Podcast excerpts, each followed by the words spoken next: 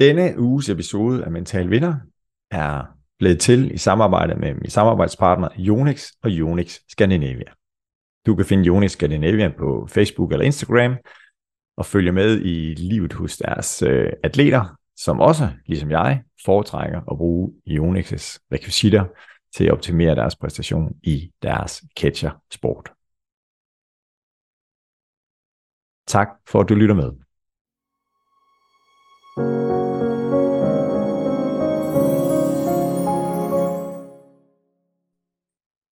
Velkommen til en ny episode af Mental Vinders podcast, det vi også kalder 1% bedre hver dag.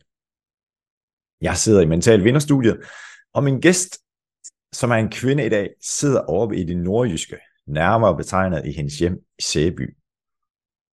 Min gæst i dag er et godt menneske med hjerte på rette sted, som jeg mødte første gang her i sommeren. Vi nu hjulpet min kone i en jobsøgningssituation når man besøger hendes øh, LinkedIn-profil, så har hun et motto, som står og blinker nærmest, havde han sagt. Men det her med, tænk hvis borgeren var en kunde. Så for mig, så dagens gæst er talentfuld. En, der er klar over, at værdierne betyder meget. En, der er optaget af, at mennesker omkring hende har det godt. Hun er optaget af at forenkle ting. Ja, at bruge pengene på den bedst mulige måde. Og så her siden 2020, så har hun sat sig selv fri, fordi hun er optaget af politik, frivilligt arbejde, regelforenkling, udvikle kultur, og øh, hun har været leder i en lang årrække, blandt andet hos Pensam, Alka Forsikring, ATP, og så har hun været karriererådgiver hos konsulenthuset Ballisager.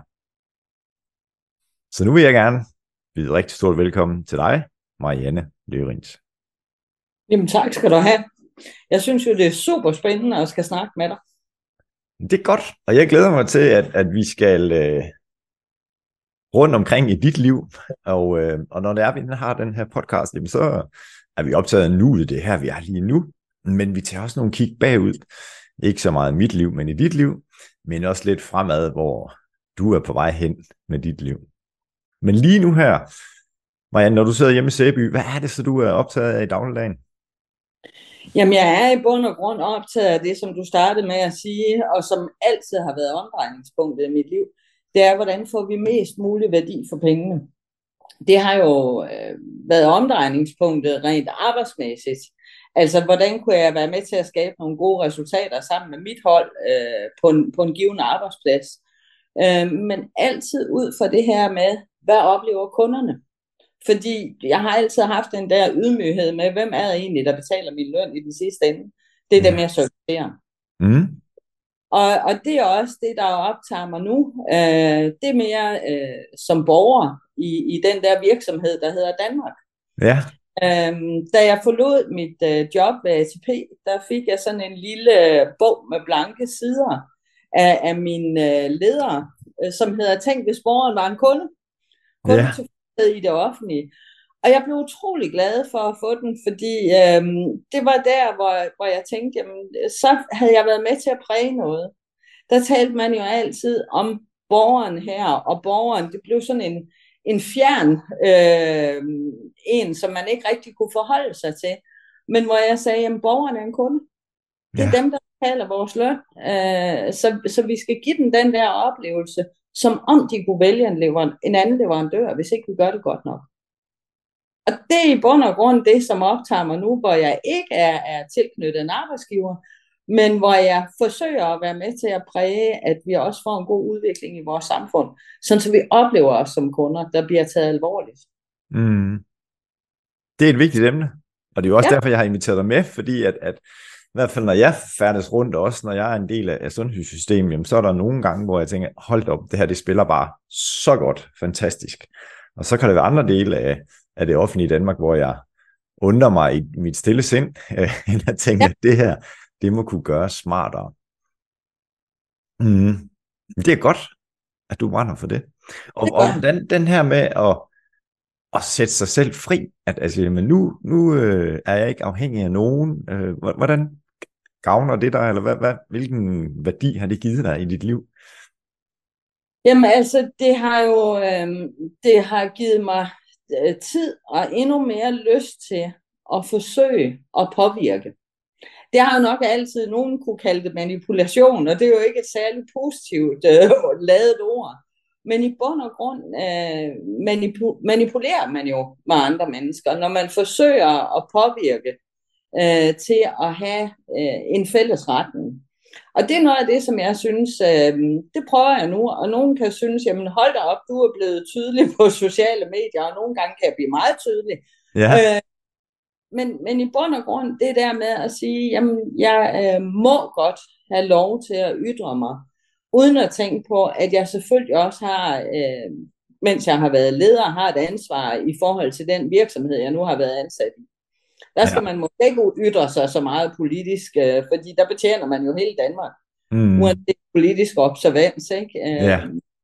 Så, så, så det er noget af det, jeg nyder at, at forsøge lokalt øh, at gå ind i, i kampen, hvis vi kunne kalde den. Altså lidt ud fra det her, at i offentligt regi, eller, eller hvis vi skal lave regelforenkling, så, så bliver der jo tit sagt, jamen det kan vi ikke, fordi ja. lovgivningen siger sådan og sådan.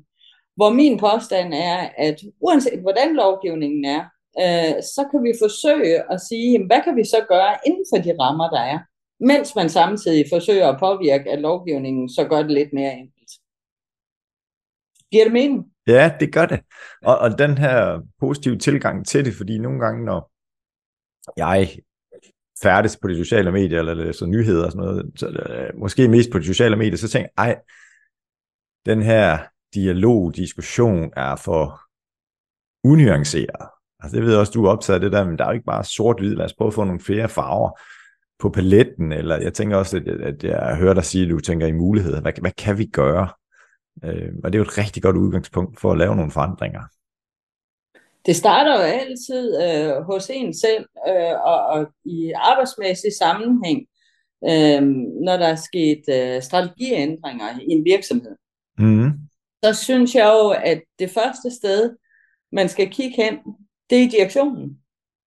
Ja. Og sige, jamen, hvis vi skal gøre noget, der er meget anderledes, hvad er det så, hvis jeg sidder som direktør, jeg skal gøre anderledes? For hvis ikke jeg ændrer min tilgang, så kan jeg jo ikke stå og sige, ja, min organisation, mine medarbejdere, de er ikke forandringsparate. For hvad har jeg selv gjort anderledes i forhold til det, vi gjorde, da vi havde den gamle strategi? Og, og, og det er det der med at, at gå ind og sige, jamen det starter hos mig selv. Mm. Jeg kan også sætte mig ned et sted og sige, det er også for dårligt, at man ikke forbedrer den eller den ting. Det kunne være i sundhedssektoren, som du nævnte. Men hvordan kan jeg så bringe mine iagtagelser i spil? Jeg tror jo generelt ikke, at, øh, ja det lyder måske lidt poppet, men jeg tror jo generelt ikke, at politikere er dummere end andre mennesker. Jeg tror heller ikke, de har lyst til at træffe tossede beslutninger. Men hvis ikke vi fortæller dem, at den øh, lovgivning, I nu har lavet, den virker uhensigtsmæssigt, fordi sådan og sådan, hvor pokker skulle de så vide det fra? Ja. Noget af det, som optager mig at sige, jamen når jeg opdager nogle ting, som for mig øh, synes fuldstændig byråkratiske, og at man spilder tiden ved at lave nogle tåbeligheder, så er man jo nødt til at bringe det til torvs. Ja. Det er jeg også altid forventet af, af mine medarbejdere og, og inviteret til at sige, jamen, hvis jeg nu træffer en beslutning, hvor jeg synes, øh, du, du, du er helt ude i hampen, så fortæl mig det. Fordi øh, jeg har jo ikke lyst til at træffe fjollede beslutninger, og det kan være uvidenhed øh, om et eller andet hjørne. Jamen så kom og fortæl mig, at det her virker ikke i praksis, så laver vi det om. Mm. Øhm, så, så så det den der tillid øh, til, til dem, der nu bestemmer i en given situation, det er noget af det, jeg også prøver at holde fast i at sige, jamen jeg tror, at vores politikere gerne vil træffe gode beslutninger. Ja. Og nogle mens, gange så... Ja.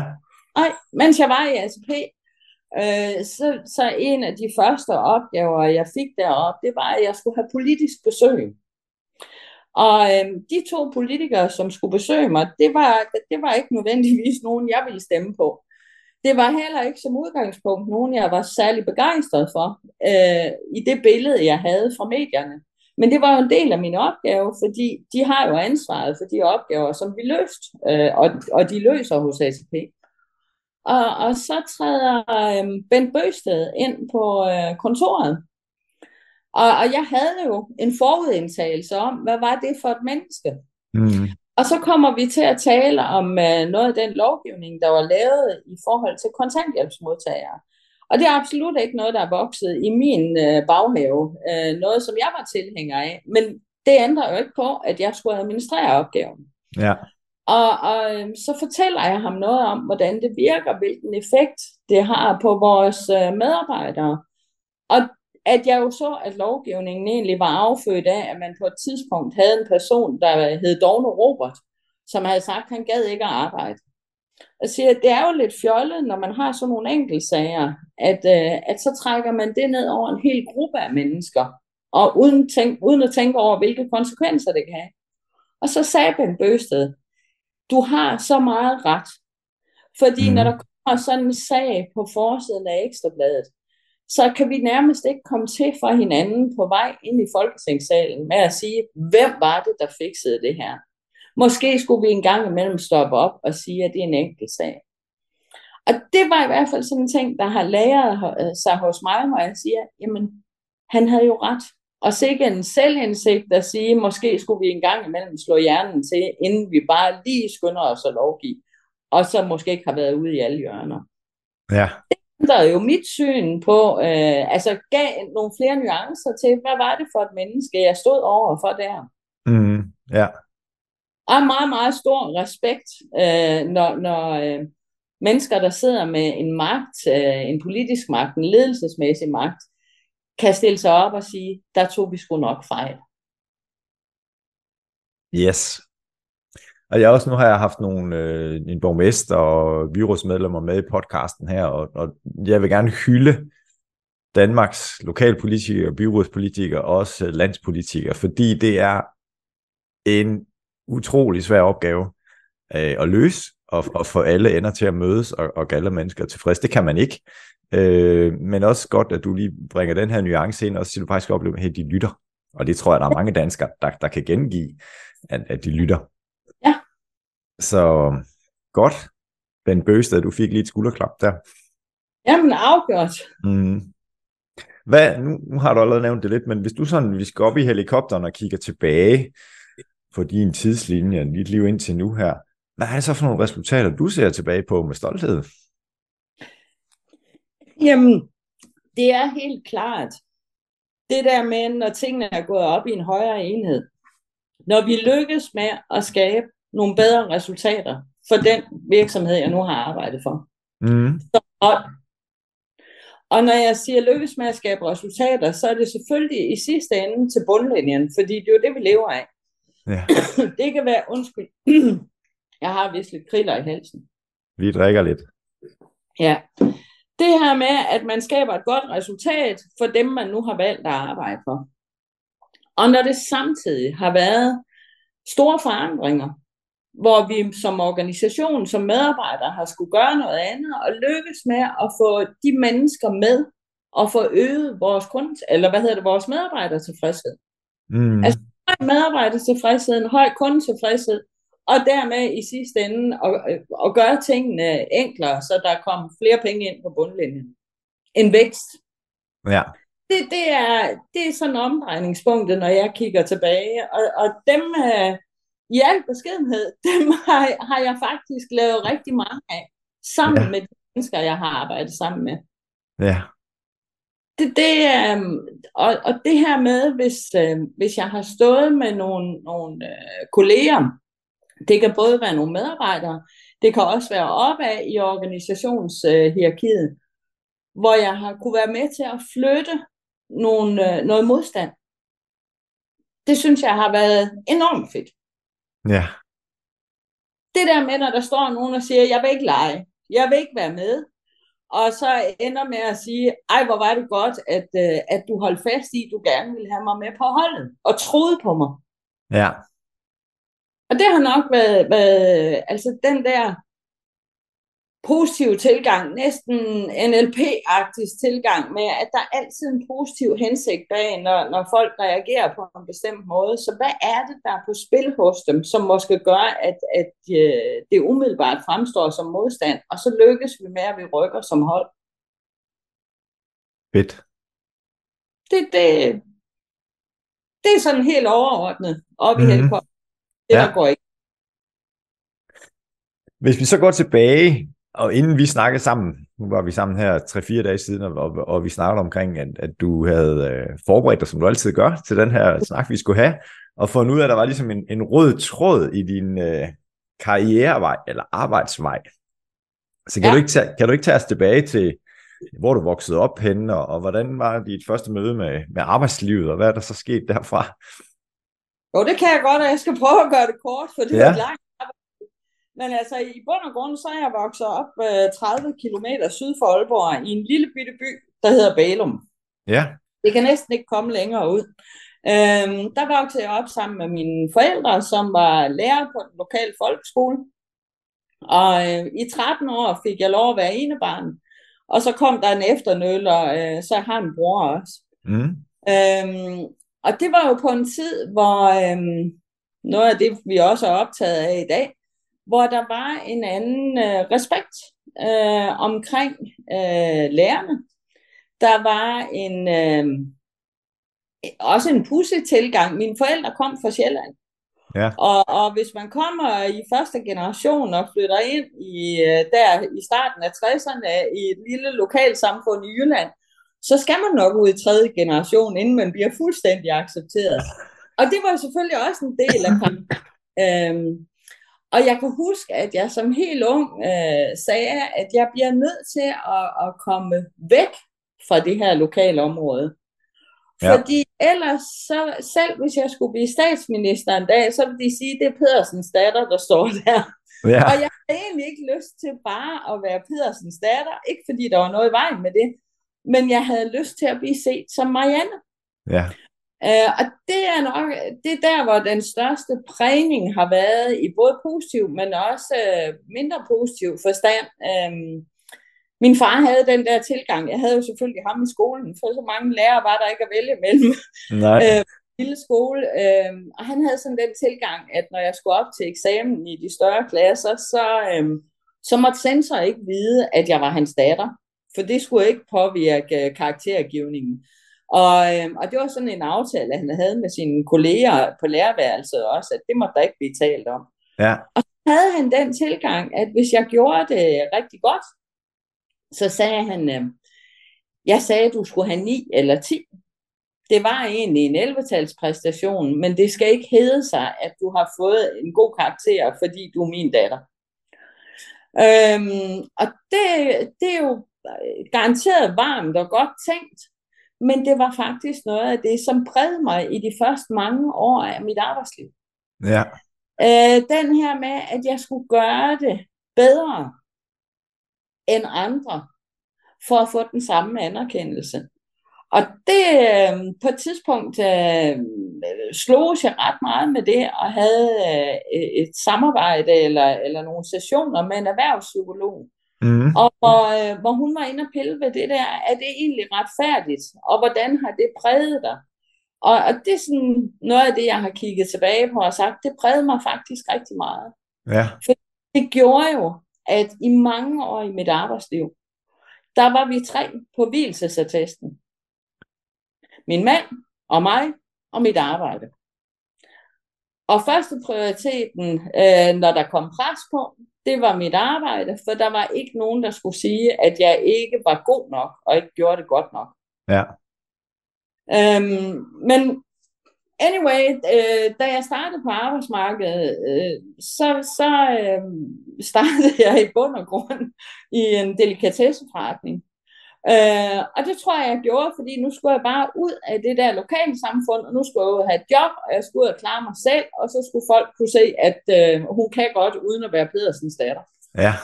Øhm, og jeg havde ikke været der særlig lang tid, før jeg oplevede, at øhm, når vi sagde, at vi solgte hjemmelavede salater, så kom de hjem i store bøtter. Og Ja. Sagde, at de kom hjem i store bøtter, så sagde jeg, det vil jeg ikke være med til, fordi det er jo ikke ærligt. Øh, det er ikke ordentligt, fordi det er jo ikke øh, den, varedek altså, den varedeklaration, vi går ud med, det er jo løgn. Ja. Så sagde jeg op. Okay. og og øh, når jeg senere i mit liv har tænkt tilbage på den der oplevelse, jeg har faktisk også fortalt den en gang på en arbejdsplads, blandt andet på Pensum, hos Pensum, øh, så kan jeg se, at det har faktisk været noget af den røde tråd i mit arbejdsliv, at det skulle være ordentligt. Det skulle Mm. være ærligt. Vi skulle kunne stå på mål. Jeg skulle kunne møde mine kunder nede i byen og glad fortælle, at jeg arbejder der eller der, fordi jeg kunne være det bekendt. Ja. Og, øhm, og derfor har det nok også øh, præget, når jeg kigger ind i dag og ser på, øh, på det offentlige, så synes jeg, det er synd, hvis en jobcentermedarbejder ikke øh, skulle kunne sige med stolthed i stemmen til et eller andet middagsselskab, jeg arbejder på jobcenter. Øhm, jeg har så arbejdet i finanssektoren i rigtig, rigtig mange år. Ja. Øhm, og øhm, jamen, der har jo altid været kritik af forsikringsselskaber. Og med rette. Fordi vi mødte jo kunderne på en sjov måde, en, med en mistillid. Når de havde brug for deres forsikringsselskab, så bad vi dem om at dokumentere alt muligt tåbeligt. Ja. Øh, og hvem pokker har kvitteringen på en tegnebog eller en jakke til 500 kroner? Øh, og der har jeg jo været med til, da vi så begyndte at ændre kurs og sige, hvad nu med at tage udgangspunkt i, at vi ved faktuelt, at 90% af kunderne, de er bare kunder, fordi de gerne vil have hjælp. Og så er der 10%, det var de officielle undersøgelser, som vil snyde. Ja. Skulle vi så ikke hellere behandle de 90% super godt og nemt og enkelt, og så skal vi nok, vi er jo fagligt dygtige, så vi skal nok finde de der 10%, som snyder og som sjæler for fællesskab. Ja. Så, så øhm, ærlighed og, og øhm, det at kunne stå på mål øh, for, for den vare, vi leverer, det har i bund og grund været omdrejningspunktet altid.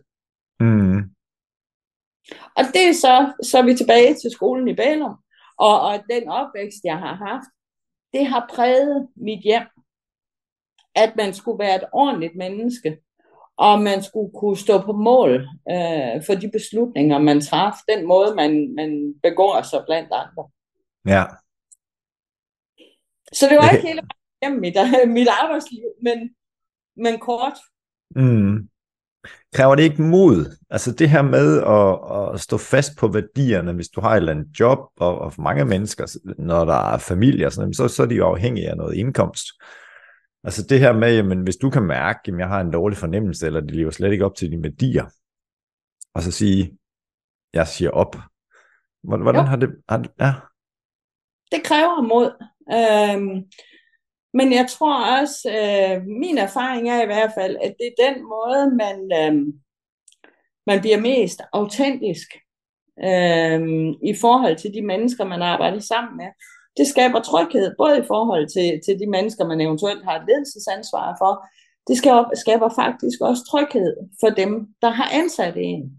At man mm. ved, hvor jeg har oplevet på et tidspunkt at være på en arbejdsplads, øh, hvor, hvor der var en ledelse, der havde en, en helt anden kultur end, øh, end den, som jeg sætter pris på. ja, Øh, der var tysk ledelse, det er også rigtig mange år siden, og der er garanteret ikke noget i vejen med tysk ledelse.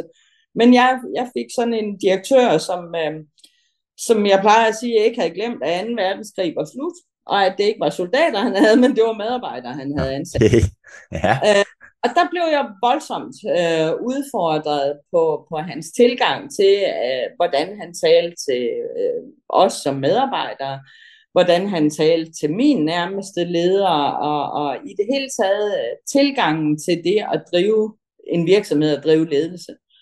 Øh, og der valgte jeg at gå hjem en dag, fordi der havde jeg simpelthen bare fået nok ja, Øhm, og, og den oplevelse var hård, og, og der var jeg jo ikke særlig gammel, og jeg, og jeg sagde til min mand, havde vi bare haft 20.000 på kontoen, så jeg havde haft den der tryghed, øh, det, der jo også ligger i modet Mhm. til at Ja. turde helt frem. Ja. Øhm, men det havde vi ikke, fordi der var vi et andet sted i vores liv, og med, med små børn og, og nyetableret i et hus. Ja. Men det vi lovede hinanden dengang, det var, at aldrig nogensinde vil vi sætte os selv i en situation, hvor man er så presset, at man er nødt til at blive i et job. Og det kræver jo ikke særlig mange penge. Og det kræver også, at man selvfølgelig øhm, også kan forklare til en ny kommende arbejdsgiver, hvorfor man valgte at stoppe. Og på en positiv måde, øh, hvor, hvor øh, man tager udgangspunkt i sig selv, og ikke i kritik af det sted, man var. Fordi når man er ansat, så må man jo sige, jamen passer den her virksomhed til mig? Mm. Øh, hvis ikke den gør, øh, så kan du prøve at, at påvirke det, og, og hvis, øh, hvis du ikke synes, du kan påvirke det, jamen så er det da bedre at gå, både for virksomhedens skyld, men også for en selv. Så jo, det kræver mod, men det kræver ikke særlig mange penge, fordi hvis man kan forklare det på en god måde, jamen så er det også nemt øh, at komme videre. Ja. Det viser jo noget øh, integritet og, og noget ærlighed, øh, som, som jo også er vigtigt for en kommende arbejdsgiver. Ja. Nu har du brugt nogle gode udtryk her, som i hvert fald, hvis vi snakker ledelse, som du har arbejdet med i rigtig, rigtig mange år, så, så er der noget, der hedder autentisk lederskab, og integriteten er vigtig. For de er, som ikke er helt så, så dus med de udtryk, hvis du skulle sådan sætte nogle ord på og sige, hvordan, fordi mit indtryk er, at du har været en autentisk leder, så forudsætter allerede, at jeg ved noget om det der. men, men, men hvordan er det, at, at øh, hvis du er min leder, og øh, du betegner dig selv som en autentisk leder med integritet, hvad er det så for en, en leder, jeg vil opleve i dagligdagen, og, og hvad kendetegner din ledelse? Det er øh, måske et lidt fortæsket udtryk, men at jeg er i øjenhøjde. Mm. Mennesker, jeg arbejder sammen med, og at øh, jeg reelt interesserer mig for dem. At jeg selvfølgelig kan tale arbejde med dem, men jeg også interesserer mig for, hvem er det menneske, jeg er overfor. At det ikke bare er en arbejdskraft, at det ikke bare er et personalnummer, men hvem er du? Hvad optager dig? Øhm, hvad gør dig glad? Hvad kan få dig fuldstændig op i det røde felt? Øhm, ja. Øh, og, og, og også, at jeg giver noget af mig selv. Øh, jeg, øh, jeg, jeg tror på, at rigtig mange mennesker, øh, altså meget af det, der kommer ud af vores mund, det er jo kun en lille bitte ting. Resten kommer ved vores øh, kropssprog, ved vores øjenkontakt. Ja. Og, og øh, når vi snakker autentisk ledelse, så vil jeg jo våge at påstå, at vi kan alle sammen se, når en leder går ud og siger noget, som de ikke selv står på mål for det er lidt det, som nogen også en gang imellem, øh, og som jeg også selv øh, kan betegne, når vi snakker politikerlede. Ja. Det der, siger, jamen, det bliver nogle floskler, det bliver noget, noget fluffy noget, du kommer ud med. Sig nu, hvad du mener.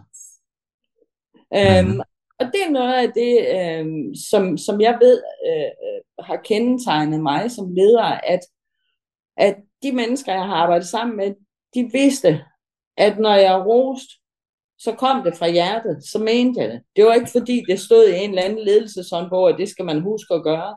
Det kom, Nej. fordi jeg reelt øh, havde lyst til at fortælle dig, at du har gjort det smadret godt. Ja. Og de også, at de kunne regne med, at hvis der var noget, som jeg synes skulle være bedre og anderledes, eller noget, man skulle stoppe med, så ville jeg også være tydelig. Men stadigvæk med hjertet. Ja. Altså, jeg kunne aldrig drømme om at, at hænge nogen ud øh, til offentlig skue. Øh, det bliver under fire øjne. Men jeg kunne godt øh, få faldet til at rose, øh, når der var mange til stede. Fordi øh, det, det var også en del af, af, af min øh, måde at lede på. Det var, at andre må gerne høre, at du er god. Ja. Det kunne være svært nogle gange. Det var der faktisk nogen, der har haft svært ved fordi øh, man måske var bange for, om man så bliver mobbet bagefter, du er også chefens kæledække eller et eller andet. Men, men har altid været optaget af, at, at det skal komme frem i offentligheden. Også hvis folk fik en lønstigning. så har jeg også været med til at indføre, at det var vi offentlige omkring, og vi skulle stå på mål for som ledere og fortælle, hvorfor, hvis det nu var dig, hvorfor giver vi Bjarne mere i løn? Øhm, for det stiller også et krav den anden vej ind til os som ledere, og mig som leder. Mm. Jeg skal kunne forklare, hvorfor. Og jeg skal også kunne forklare sidemanden, hvad han eller hun måske skal gøre mere af, eller stoppe med, for også at få mere løn. Ja. Så, så, så den der fuldstændig, min far sagde nogle gange, du kan være hensynsløs ærlig. Det var ja. måske særlig pænt. Men altså, ærlighed er for mig så vigtigt, at, at man, skal kunne, øh, man skal kunne regne med det, jeg siger, og det, jeg gør. Ja. Jeg tænker også, det har noget at gøre med at, at respektere andre mennesker. Og sige, jamen hvis, hvis, hvis jeg ikke er ærlig over for dig, så er det jo et eller andet sted respektløst. Ja.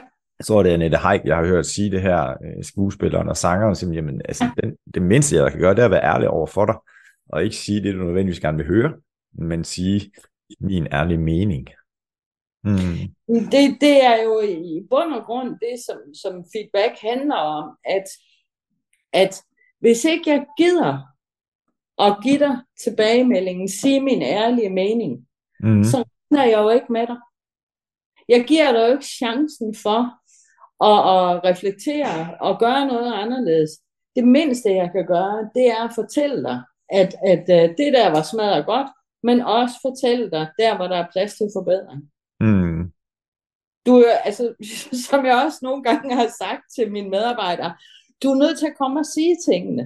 Fordi jeg er jo ikke tankelæser, og det kan nogle gange være en fordel som leder, tror jeg, at man ikke er det.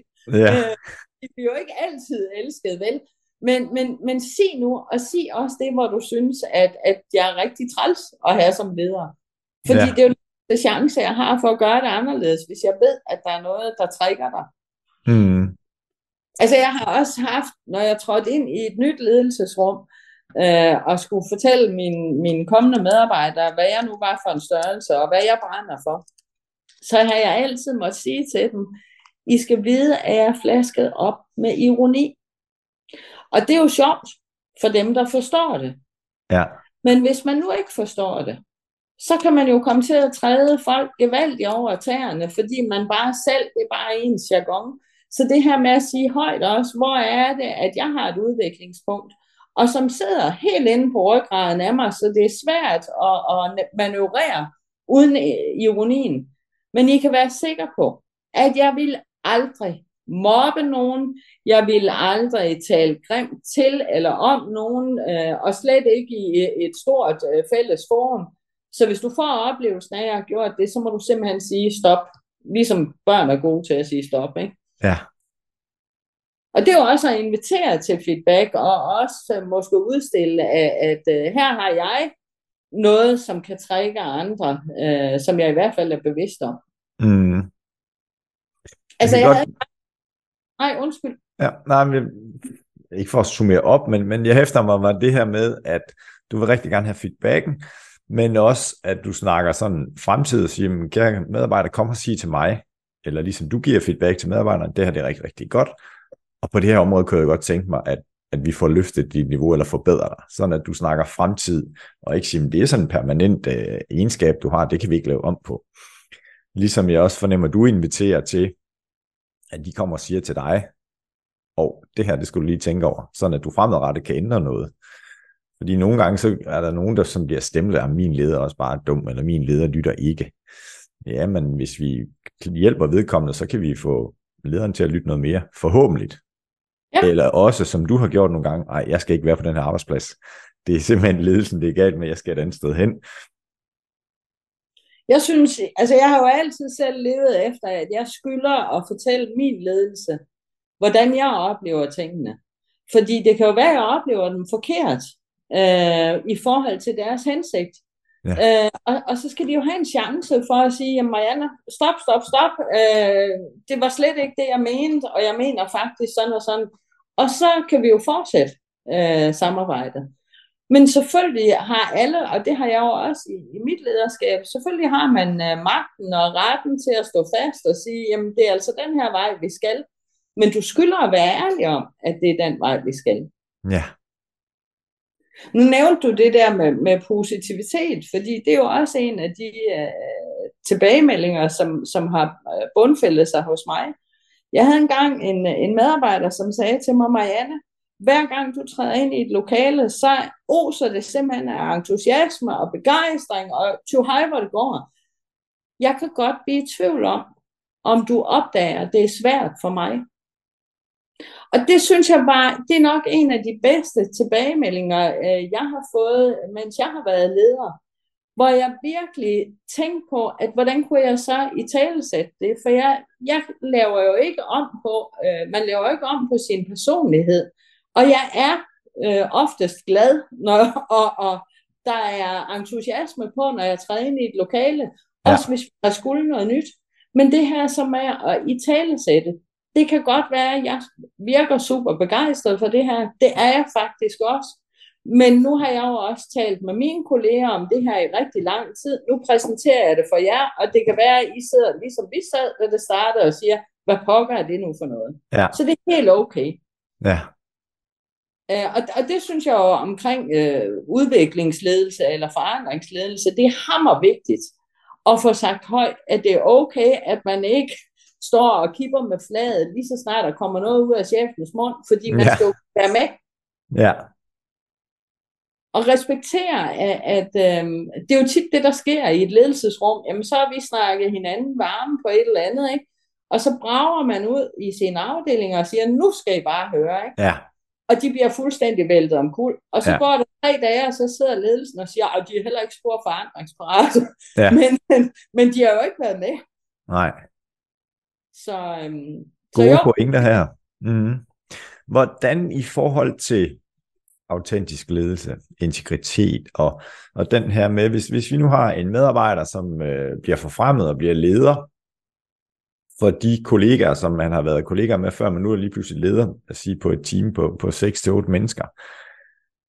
Hvordan øh, håndterer vi det her? Fordi du siger også, at jeg interesserer mig for mine medarbejdere rent fagligt, men også som menneske og øh, socialisere også i en eller anden grad.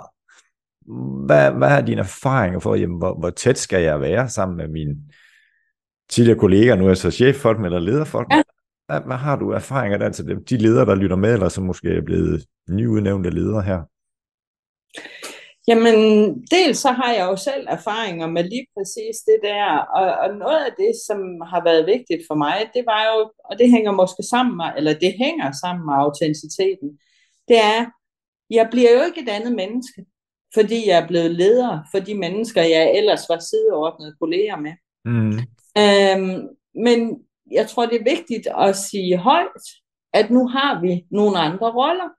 Ja. Men forhold til det der med at socialisere, altså jeg må sige, jamen jeg tror, 80 procent af vores øh, omgangskreds i dag, det er tidligere kolleger. Mm. Det er medarbejdere, det er lederkolleger, øh, fordi jeg altid har fået tætte relationer til, til de mennesker, jeg har arbejdet sammen med.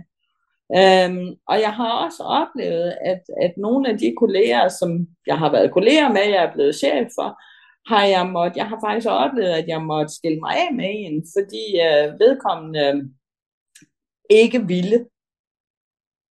Kunne godt, men ville ikke, og ville måske ikke øh, affinde sig med, at der nu var en ny rollefordeling. Og der har min oplevelse været, at øh, både blandt de andre kolleger, men faktisk også den, som det så handlede om, at øh, de vidste godt. For jeg havde jo altid haft en holdning til, at man skulle gøre tingene på den og den måde. Mm. Så ja, selv den svære samtale øh, er, er et eller andet sted nemmere at tage, fordi man jo godt ved, at vi indbyrdes er mennesker, der opfører sig ordentligt over for hinanden. Ja.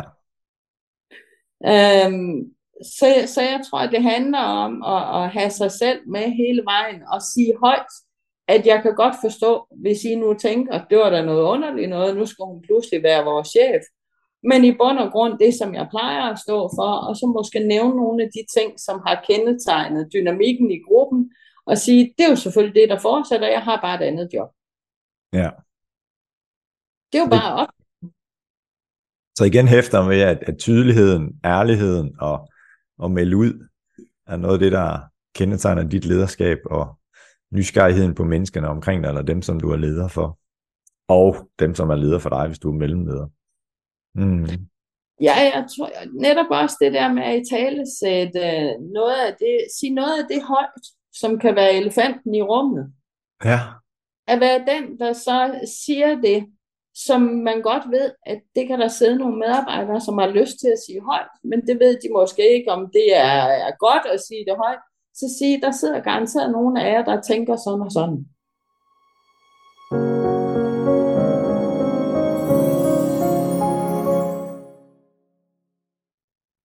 Det var afslutningen af første del af samtalen, som jeg har haft med Marianne. I anden del får du, hvis du er leder, tre gode råd til dig, som gerne vil være en mentalt stærkere leder. Der er også gode råd til dig, som er forældre. Eller som er et menneske, som gerne vil have et endnu bedre liv. Så glæder dig til anden del af samtalen med Marianne. Den kommer i næste uge. Du har valgt at lytte til Mental Vinders podcast. Jeg er dig enormt taknemmelig for, at du er med. Og jeg vil gerne have, at mine gæsters budskaber kan komme ud til endnu flere. Så derfor håber jeg, at du vil være med til at udbrede kendskabet af Mental Vinders podcast. Det kan du gøre ved at rate den, give den en anmeldelse, eller simpelthen bare dele den på de sociale medier, hvis du har lyttet til en god episode. Tak for, at du lytter med, og dermed er du en del af Mental Vinder-universet.